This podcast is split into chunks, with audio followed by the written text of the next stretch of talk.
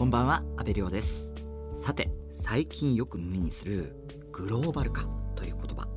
グローバル化とは政治経済文化など国や地域の垣根を越えて地球規模でビジネスや情報のやり取りが行われること。そしてグローバル化を迎えた日本では教育分野でもその内容の見直しが迫られています。そんな中2014年の夏長野県軽井沢に誕生したのがユナイテッドワールドカレッジアイザックジャパン通称アイザックです。僕も昨年アイザックを見学させていただいたんですがアイザックは全寮制のインターナショナルハイスクールなんですが生徒のおよそ7割が海外からの留学生。そして授業は全て英語ということで本当にグローバル時代にリーダーシップを発揮できる人材の輩出を目指す学校なんですけれども今日はユナイテッドワールドカレッジアイザックジャパン代表理事の小林凛さんをゲストにお迎えしました。小林凛さんはユニセフでフィリピンのストリートチルドレン問題に深く関わり2012年に世界経済フォーラムが選ぶヤンググローバルリーダーズや日経ビジネスが選ぶチェンジメーカー・オブ・ザ・イヤーに選ばれるなど世界の注目を集めている女性起業家でもあります。りんさん今日はよろしくお願いします。よろしくお願いいたします。まずはユナイテッドワールドカレッジ、はい、 ISAKジャパンがどんな学校なのか。小林りんさんからご紹介いただけますか、はい、ありがとうございます。私どものユナイテッドワールドカレッジ ISAKジャパンは日本だけではなくてアジア太平洋地域それからその先にあるグローバルな社会に変革を起こせるチェンジメーカーを育てるということを教育理念にして、えー、2014年の8月に開校した全寮制のインターナショナルハイスクールです。今は170人の高校生が軽井沢の地で学んでいまして、えー、58の国や地域から生徒が集まっている学校です。あのインターナショナルスクールということなんですけれども、はい、あの日本の私学とはどういう違いがあるんですか、はいそうですね。あの一般的な日本のインタあの、えっと、私立の学校さんと違う点としてはまず一つは今の多様性だと思うんですね。世界中から生徒が来ているということ。それから当然先生も9割が外国人で、はい、海外から先生があの集まってきているということと、えー、それから私たち全寮制ですのでこの3つが多分普通のこう私立の高校さんとは違うところだと思うんですね。一方でじゃあインターナショナルスクールというのも日本には数多くあると思うんですが、はい、インターナショナルスクールというと皆さんまず高いというイメージがあると思うんですが多分ここが一番大きな違いだと思うんですね。私どもの場合は実は7割の生徒に対して奨学金を給付していまして人によって全員これ金額違うんですけれども、はい、全額だったり半分だったり3分の1だったりその人の経済状況に応じた奨学金を給付しているというのが大きな違いかと思います。もう一つ違うのはインターナショナルスクールっていうとすでに国内にいらっしゃる海外の方のご子女が通う学校だということだと思うんですね。ただ私どの場合は今ご紹介いただいたように7割の生徒が海外からの留学生なんですよ。ということはつまり日本に住んだことが全くなくてご両親も母国にいらっしゃってこの学校のためだけに海外から来る人が7割だという非常にユニークな学校です。うあのアイザックはチェンジメーカーを育てるということなんですけれども、はい、これリーダーとかそういう意味になるんですかね。そうですね。あのリーダーって普通一言聞くとどうしても政治家の方とか、はい、なんか大企業の社長さんとかっていうイメージが強いんじゃないかと思うんですね。そんなことないですいやその通りですね。ですよね。そうするとでも私たちの場合はリーダーっていうのはそう立場とか職業ではないと思ってるんですね。どんな職業でもどんな立場でも何か社会にこう新しい価値観を生み出していくとか新しい価値を提案していくとかあるいは誰も壊せないと思っていたものを打ち破っていくような創造的な破壊ができる人とかそういう人を職業とか立場によらずチェンジメーカーと呼んでるんですがそういう子たちに、まあ、そういう人間に将来育っていっていただく生徒を輩出できたら嬉しいなと思って学校作りに挑んでいます。いやあのすごくこうインパクトを出せるような人材っていうイメージはわかるんですけど、はい、例えば具体的にどういった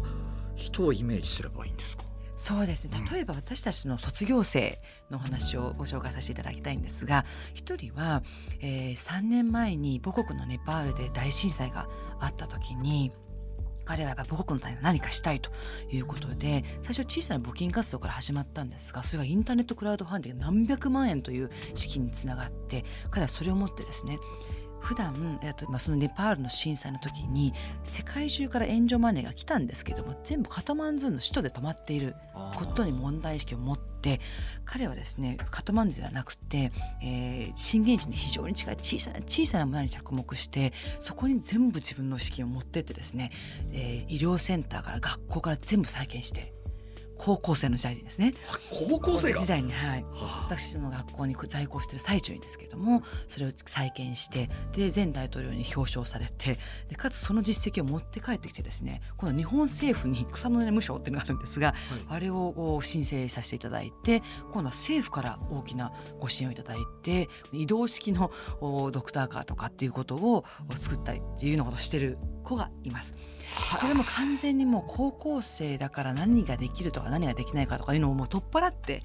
本当に自分が情熱を持つものは何なんだろう。しかも目の前にいる人が必要としているものは何なんだろう。っていうことの問いをずっと問いかけてきた結果がこのプロジェクトだったと思うんですがそういうことができるような生徒になってほしいですよね。ただし必ずしもこう社会貢献だけであるじゃないと思っているんですね。例えばもう一人ご紹介するとフィリピン人の生徒がこの卒業しましたが彼は今イギリスの大学に行ってるんですが非常に高校時代からプログラミングが得意で今ですね本当にイギリス中のそのプログラミングの大会とか ビジネスコンペに出ていてですね1年生にしてそのエジンバラ大学というまあ非常に名門校なんですがそこのコンピューターサイエンスのクラブ長かなんかになってしまってですね、えー、であのもうどんどん今あの学校に行きながら、えー、ブロックチェーンの、はいはいはい会社にインターンをしながらそういうコンピューターサイエンスのクラブ長をやってで自分でもビジネスコンペに出まくってるっていうような子もいるので必ずしもそのまあ、社会貢献だけでもなければ、まあ、そういうビジネス新しいアイデアを生んでる人もいるのでこう分野にかかわらずそういう新しい価値観を生み出していっている人になってほしいなというふうに思っています。はい、いやあのチェンジメーカーって、はい本当に今聞くとなんかすごくこう未来に希望が湧くようなそうですねなんかそういう感じの人たちですよね。ねあの私たちよく言う言葉に悲観は気分であるけれども楽観は意志であるって言ってるんですね。でこれどういうことかというとやはりこう今日本を取り巻く状況とかあるいは世界を取り巻く状況っていうのはエームするとこう悲観材料が多いように思うんですよ。ただそれを悲観してああって思うのはただの気分であるとでそうではなくてその悲観材料を取り除くあるいはそれを自分で打破しながら楽観できる未来にできるかどうかというのは今を生きている私たち自身の意思にかかってるんだという言葉だと思うんですね。でこれをやはりこう地で言ってもらう人をいっぱい育てたいなと思っていて本当は未来というのは今を生きている私たちの意思によっては非常に楽観できるものに変えられるはずなんですよ。そういう実感を持って卒業してもらえるっていうことが何よりも大事かなと思ってますよね。FM93 AM1242 日本放送安倍亮の NGO 世界一周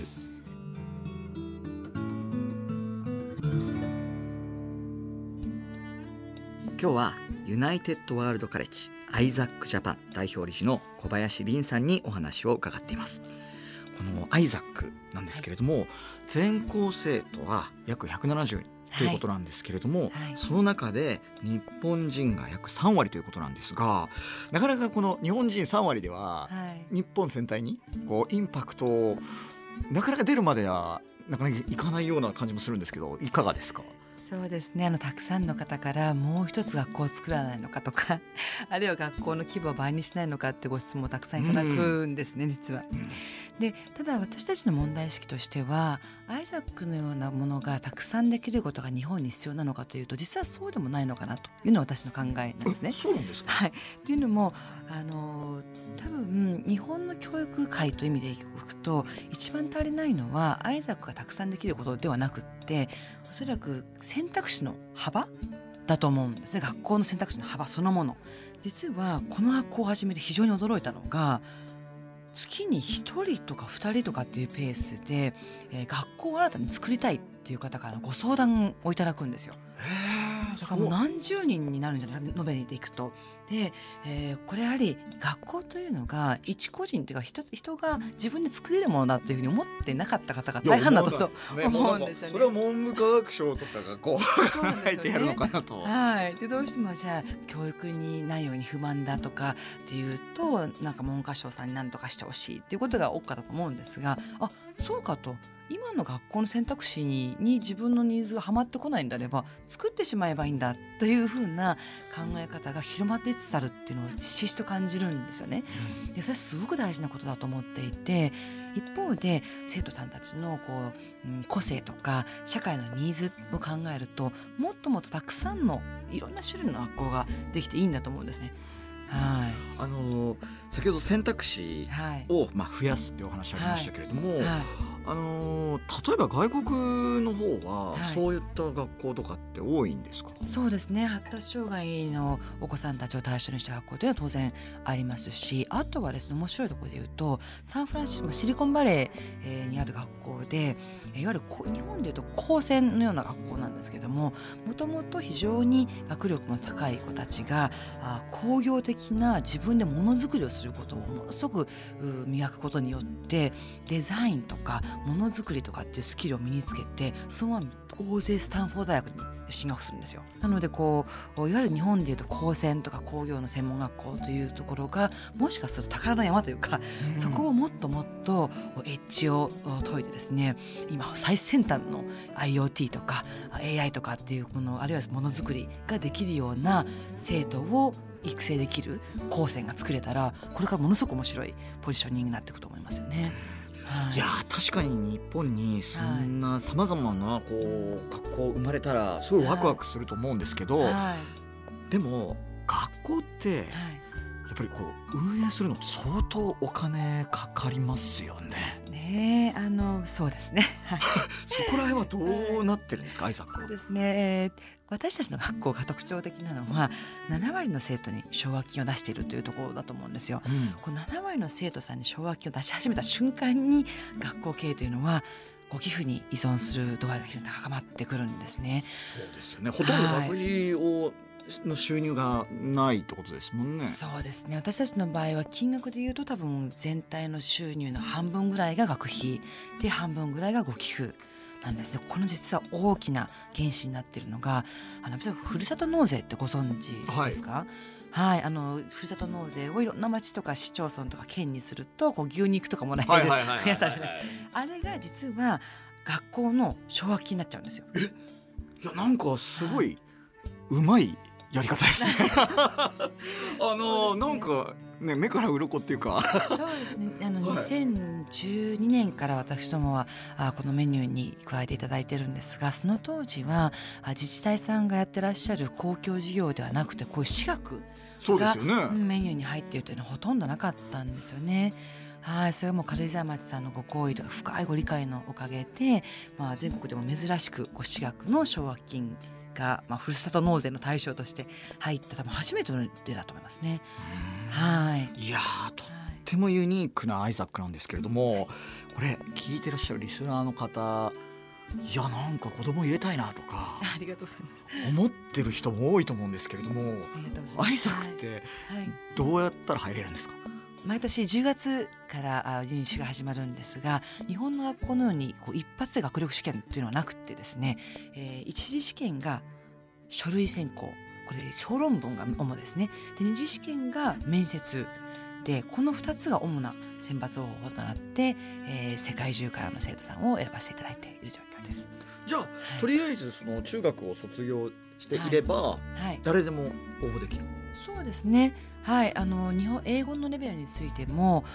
よくものすごく英語ができないと入れないんじゃないですか、っていうふうに言われるんですよ。はい、そうでもなくてですね。もちろん最初は苦労することも多いと思うんですね。でも皆さん3年間経つと立派に英語で自分の意見を言い論文を書き進学していきますので、はい、そこは大丈夫だと思います。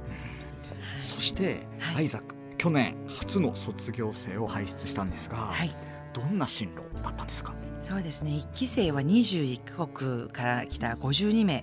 でした。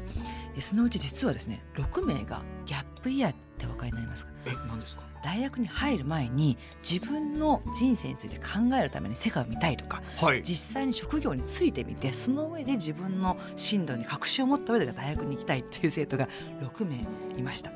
でそれ以外のお大学進学した人たちもですね同じようにものすごく自分がどう生きたいかあ何をやりたいかってことを考え抜いて進学しているのでもうバラバラな進路ですもちろんアメリカでいう、まあ、IB リーグと呼ばれるような名門校ブラウン大学とかタフツ大学のような名門校に行った生徒もおりますがもうイギリスに行ったりオーストラリアに行ったり日本に進学する生徒もいますので進路は本当にさまざまなところに行っております。いやそして林さん今日本の教育に足りないものって何だと思います？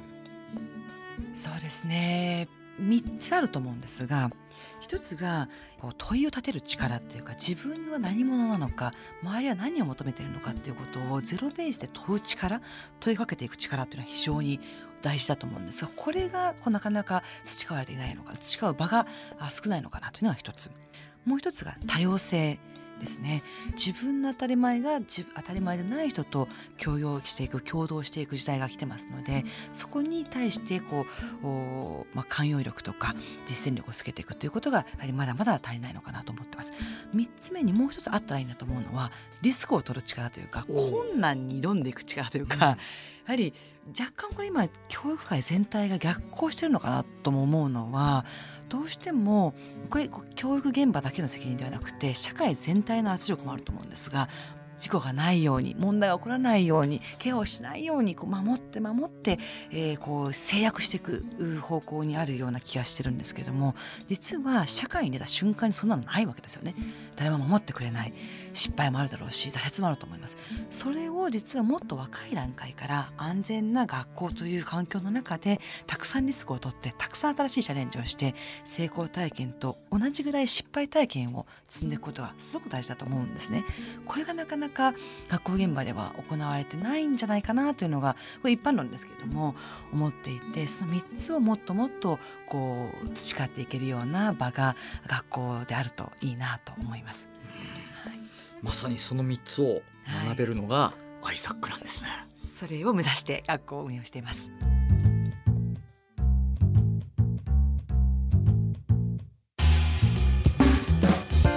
日本放送安倍亮の NGO 世界一周。